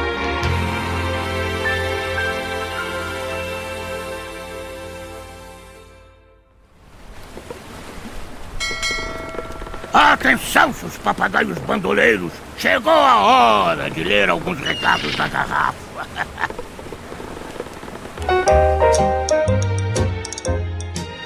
Partiu recados na garrafa. Já começou, já começou. Recados na garrafa. Olha começou, aí. começou recados na garrafa. Que dinâmico, que dinâmico.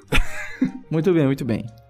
E hoje a gente começa com Júlia Barreto. Oi, gente, como eu posso lidar com o medo de ser um fracasso? Tenho medo de não evoluir até o fim do ano e não conseguir ingressar numa faculdade.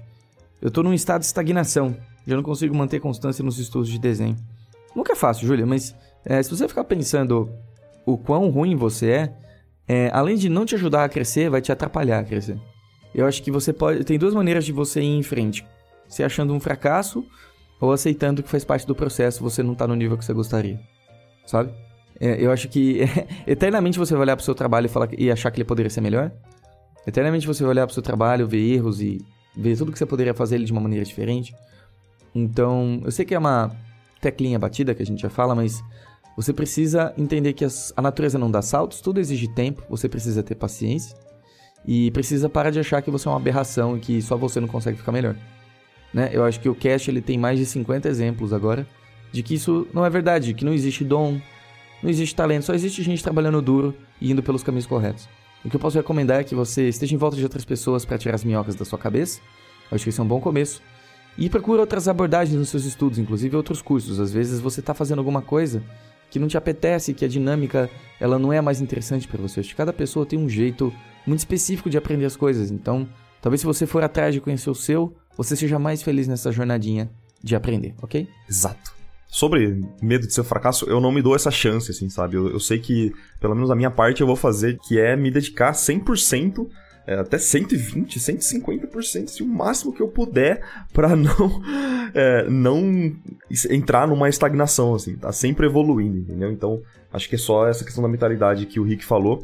E como é, eu acompanhei, né, a Ju Barreto, ela, ela já tá no nosso grupo lá do, do Discord, é, fazendo muitas amizades com a galera, sabe? Acompanhando sempre. Estando em volta, em volta de outras pessoas também com o mesmo propósito. Então, acho que essa primeira parte que você comentou, Rick, ela já tá conseguindo fazer, principalmente por causa do Congresso, que a gente não comentou nada, né? Mas acabou de passar o Congresso. Então, sim, sim. acho que, que até tá acontecendo assim pra ela. Bem legal, cara. Ah, que ótimo, que ótimo. Fico feliz, fico feliz. Vamos lá pra mensagem do Heitor. Olá, capitães!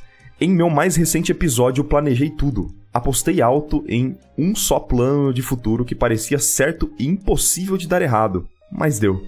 Agora não sei nem no que devo focar. As minhas expectativas despencaram. O que fazer? Hum.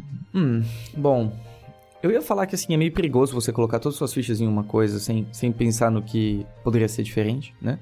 E manter as suas expectativas realmente muito altas em relação a isso, né? É uma coisa que o Marco faz e eu fico preocupado às vezes, que ele fala, é, não tenho, para mim não existe a possibilidade de falhar. Eu acho bonito isso, mas eu acho que você tem que pensar na possibilidade de você falhar o que você vai fazer. Não, não, Porque, não falei isso não. Pera aí, pera aí. Você falou que você falou que eu não me dou essa chance. Já não é mais uma possibilidade. Eu não me dou essa chance de estagnar, assim, sabe? Foi o que eu disse. Falei de ser o Então, eu acho melhor você responder essa pergunta, porque você tá mais, mais envolvido nesse processo. Não, conclu... desculpa, vamos voltar. Conclui o seu pensamento, depois eu falo minha. minha... Ok, é. Então, assim, suas expectativas despencaram porque elas estavam muito altas. Então, eu recomendo que você estude um pouco de estoicismo, acho que ele vai te fazer um pouco de bem. Porque quando a gente mantém expectativas muito altas em relação às coisas, a chance das coisas darem errado é muito grande. Porque se você acha que tudo vai ser incrível, a chance delas não serem alta. Então, quando elas realmente não forem, você vai ficar muito chateado. Ao mesmo tempo, se você estudar sem esperar muita coisa, no sentido de, olha, você quer, você, você tem a preferência de melhorar a preferência de, mas se não, se não acontecer tudo bem, eu acho que você tá um, um pouco mais com um pezinho no chão do que na, nas nuvens. E eu acho que isso é o problema. Um pezinho no chão, um pezinho no sonho. Eu acho que sonhar sem critério é ingenuidade. Então, ok, já deu errado, você não pode fazer nada em relação a isso. Agora é você entender o que, que você tem à sua volta que pode te ajudar a se reconstruir e trabalhar nisso. Mas é, é um processo. Isso pode acontecer novamente no futuro, tá? É, faz parte da vida. Muitas coisas acontecem de maneira inesperada, da maneira que a gente não gostaria. E a maneira que você reage vai ditar tudo. Então, pode ser menos difícil da próxima vez se sua expectativa estiver baixa, por exemplo. E eu acho que isso aconteceu, talvez porque você se colocou um prazo muito estúpido para alcançar o que você queria. Então vamos supor, você queria pra Disney um ano. Ai, falhei. Ah, oh, meu Deus, sério? Sério que você falhou, sério? Exato.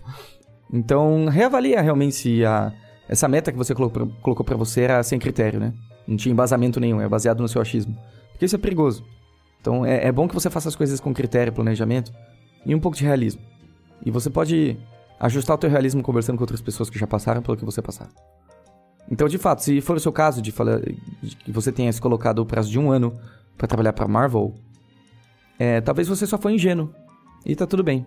E agora você não é mais. Então, pé no chão e refaz um, um planejamento que agora você tem critério, porque você já viveu esse, esse, esse período e você já entendeu quais são as suas limitações melhor.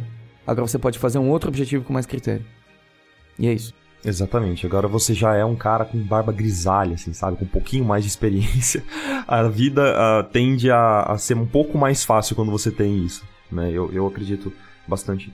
Mas assim, é, como já deu ruim, cara, é, para, reflete mesmo o que que você, o que que tá no seu alcance de fazer, sabe? Avalie agora as, as possibilidades do que que você tem para fazer, sabe? Como eu já comentei assim várias vezes, tá até chato de falar disso, mas é, eu tava com um certo plano e, e, esse plano foi interrompido, né, por uma coisa que estava completamente fora do meu controle, certo? Isso foi bem recente. É, em vez de ficar só reclamando de como a vida é ruim, né, como a vida sabe, não, não valoriza o esforço, sabe esse tipo de coisa? Eu só parei, analisei a situação, analisei o que eu poderia fazer, é, obviamente, consultei os meus amigos, né, consultei o Henrique para ver o que, que eu poderia fazer, assim, pedir opiniões de várias pessoas, até para ter uma visão de fora, né, de pessoas que não estão sofrendo uh, emocionalmente como eu estava naquele momento. E avaliei as circunstâncias e fiz o que estava ao meu alcance, entendeu? Acho que não, não tem mais nada para você fazer que vai sei lá, que vai te fazer voltar no tempo e resolver aquilo naquele plano, aquela falhinha que arruinou os seus planos, sabe? Não tem o que fazer. Lida com o que você consegue fazer agora, saca? Com certeza. Muito bem. Carolis disse o seguinte: Olá! Olá! Eu sofro de ansiedade e depressão há algum tempo, e isso vem me atrapalhando na hora de estudar. Quase nunca consigo ter ânimo ou foco suficiente. Tá tudo bem em parar um pouco de estudar e focar em melhorar minha saúde mental? Claro que tá. Carolis, é justamente isso que você precisaria estar fazendo. Exato. A sua vida não se resume a desenho arte. Acho que se você não tá bem consigo mesmo, é muito difícil você fazer qualquer outra coisa bem. É legal você ter isso em mente. Então, quando você tá num avião e as máscaras de oxigênio caem, e eu espero que elas nunca caiam para você, você tem que colocar em você primeiro, depois nas crianças, depois nas outras pessoas. Então, cuida de si mesmo. Cuida de si mesmo. Porque sem isso, todo o resto rui. É que nem você fazer uma casa sem fundação, sem os ferros que sustentam as paredes. Primeiro vento que bate, bum, cai. Então sim, tudo tem hora. E talvez não seja hora de você estudar e tá tudo bem. Eu, eu, eu sinto que você tá se cobrando ficar muito bom, muito rápido, e eu não te julgo, porque todo mundo faz isso hoje. Eu faço isso hoje. Talvez o Marco faça isso hoje. Uhum. E você olhar pro lado, a gente tem essa mania de olhar pro lado o tempo inteiro. Essa mania de ver como todo mundo tá dando certo e a gente tá dando errado, né? O que 99% das vezes não é verdade, é só uma percepção distorcida da gente de um fragmento da vida dos outros que a gente vê e a gente assume aquilo como é, algo holístico, algo que resume aquela pessoa, o que tá longe de ser verdade. Então, de fato, eu acho que se você cuidar de si mesmo agora é a coisa mais inteligente que você pode fazer e faça isso sem culpa. Culpa não serve para nada. Culpa só serve para te encher o saco e para fazer você sofrer à toa. Não vai te causar nada de bom no futuro. Então faz isso sem culpa. Cada um vive uma vida diferente. A gente não tá numa corridinha onde todo mundo tem que chegar em primeiro lugar numa largada. A única largada que tem é a morte, cara. o único lugar que você vai chegar é morrer. Isso todo mundo vai. Então, simplesmente não se preocupa com isso, cuida da tua vida. Faz o que você precisa e não se preocupa com isso. Queria deixar registrado que Henrique está virando quase um estoico, gente. Um abraço aí para toda a comunidade estoica do Brasil. Tô no processo de virar Zenão Lira. Vamos lá pro próximo. E Lilion disse: Como eu sei que tô pronto pro mercado? Eu já sei ilustrar, mas só de vez em quando que sai um desenho realmente muito bom. Mas eu ainda sou lento e às vezes eu falho no desenho e ele fica muito ruim. Quando saber que estou pronto, Henrique Lira? Não, responde você essa. eu quero saber você. Como é que eu tô pronto, Henrique? Como é que... ah, você nunca vai estar. Tá, depende. você nunca vai estar. Tá. Não vai existir um momento que você vai chegar e vai falar: pronto, agora é o momento. Como, se, como se você estivesse pulando de paraquedas e tivesse equipado um equipamento específico. Não existe isso. Porque o mercado ele tem várias nuances e várias necessidades diferentes. Você pode estar pronto nesse momento se você for fazer o logo do seu João da padaria aí do teu bairro. É. Mas não necessariamente para trabalhar na Blizzard. Então existem necessidades diferentes. Pronto para quem? Para qual empresa? Para qual nível de trabalho? Para qual nível de exigência? Sem isso em mente, não tem como te responder isso. Talvez você não esteja pronto para Blizzard, mas você esteja pronto para atender uma agência local da tua cidade. Uhum. Legal. Então você tem que entender que existam, que existem diferentes níveis de necessidade ao longo dos mercados mesmo. Não é o mercado, não existe uma entidade chamada mercado que vai tirar férias nas Bahamas e fica julgando todo mundo. não, não existe isso. Henrique. O que existem são micro-realidades. Diga. Henrique, eu queria saber quando você se sentiu pronto para entrar no mercado. Vamos lá. Nunca, nunca me senti pronto. É, mas, mas é beleza. Joguei. Até hoje eu não me sinto pronto. Aquele momento que você falou assim, tá certo, acho que tá na hora de procurar é, um trabalho, um emprego, vou, vou tentar, vou tentar é, ir para essa área. Como é que foi com você? O seu primeiro nunca trabalho? aconteceu. Meu primeiro trabalho apareceu para mim. Eu nunca fui atrás de trabalho. Uhum. Então, meu primeiro trabalho foi aos 14 anos, que eu fiz um freela para Portugal, de web design. E ele surgiu para mim. O que acontecia é que eu era extremamente ativo em fóruns, ajudava muito a galera. Então eu ia atrás no sentido de participar de concursos, desafios, ajudar as pessoas. E isso foi naturalmente surgindo para mim. Mas quando o trabalho falou, eu não pensei, eu nem cogitei estou pronto ou não estou pronto, eu simplesmente fiz o que apareceu. Boa, comigo também então, foi bem então, parecido, cara. É, então, eu, eu acho que não é útil, não é efetivo você ficar pensando nessa questão de estou pronto ou não. Simplesmente continue fazendo um bom trabalho, se envolva com outras pessoas da área. Participe ativamente da comunidade. Participe de desafios, de concursos. E eu acho que eventualmente as coisas vão acontecendo. Quer complementar alguma coisa, seu lindo? Não, só ia falar exatamente isso. Eu, eu me senti pronto quando as pessoas começaram a me indicar pra, pra clientes, assim, sabe? Acho que quem decide isso é o, é, é, são as outras pessoas. É. Se alguém te abordou buscando o teu trabalho, é porque ela se interessou pelo que você tem a oferecer. Exato. Me senti pronto, entre aspas, assim, né? Falei, ah, beleza, eu só topei o desafio, saca? Hum. Foi mais nesse sentido. Então, acho que a sua preocupação Exatamente. deve estar focada em ficar bom, e não se, ai meu Deus do céu, estou pronto para marcar bom não. Não, se preocupe em estar bom, cara. Essa que é, deve ser o seu, seu foco, saca? Ainda mais que a percepção que a gente tem de nós mesmos é, é sempre distorcida e negativa. A gente sempre acha que a gente é um cocô. Então, você, se você continuar achando assim, se você continuar se baseando na sua própria opinião, você nunca vai estar pronto. Nunca. Então você não vai saber nunca. Exatamente. Quito, congresso acabou de passar. Vamos, vamos acabou de um, passar. Um beijo pra galera. Como é que você tá se sentindo agora? Ah, foi maravilhoso, assim. O feedback foi muito gostoso. A galera realmente aproveitou a semana. Eu também aproveitei, adorei fazer as lives. É, as palestras ficaram extremamente coerentes umas com as outras. O conteúdo ficou de qualidade enorme, assim. Acho que os palestrantes são maravilhosos, maravilhindos.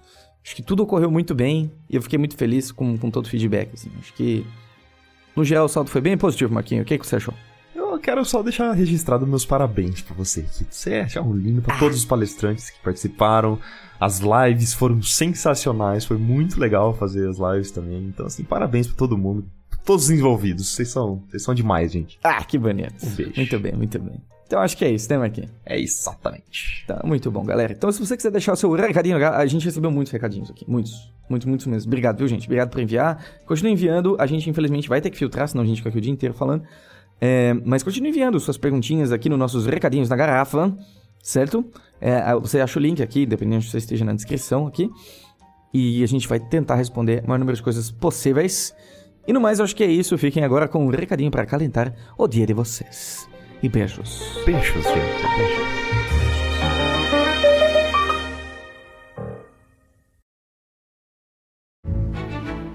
Bom dia, querida tripulação. Dá a impressão que o tempo voa às vezes, não dá? Pois é.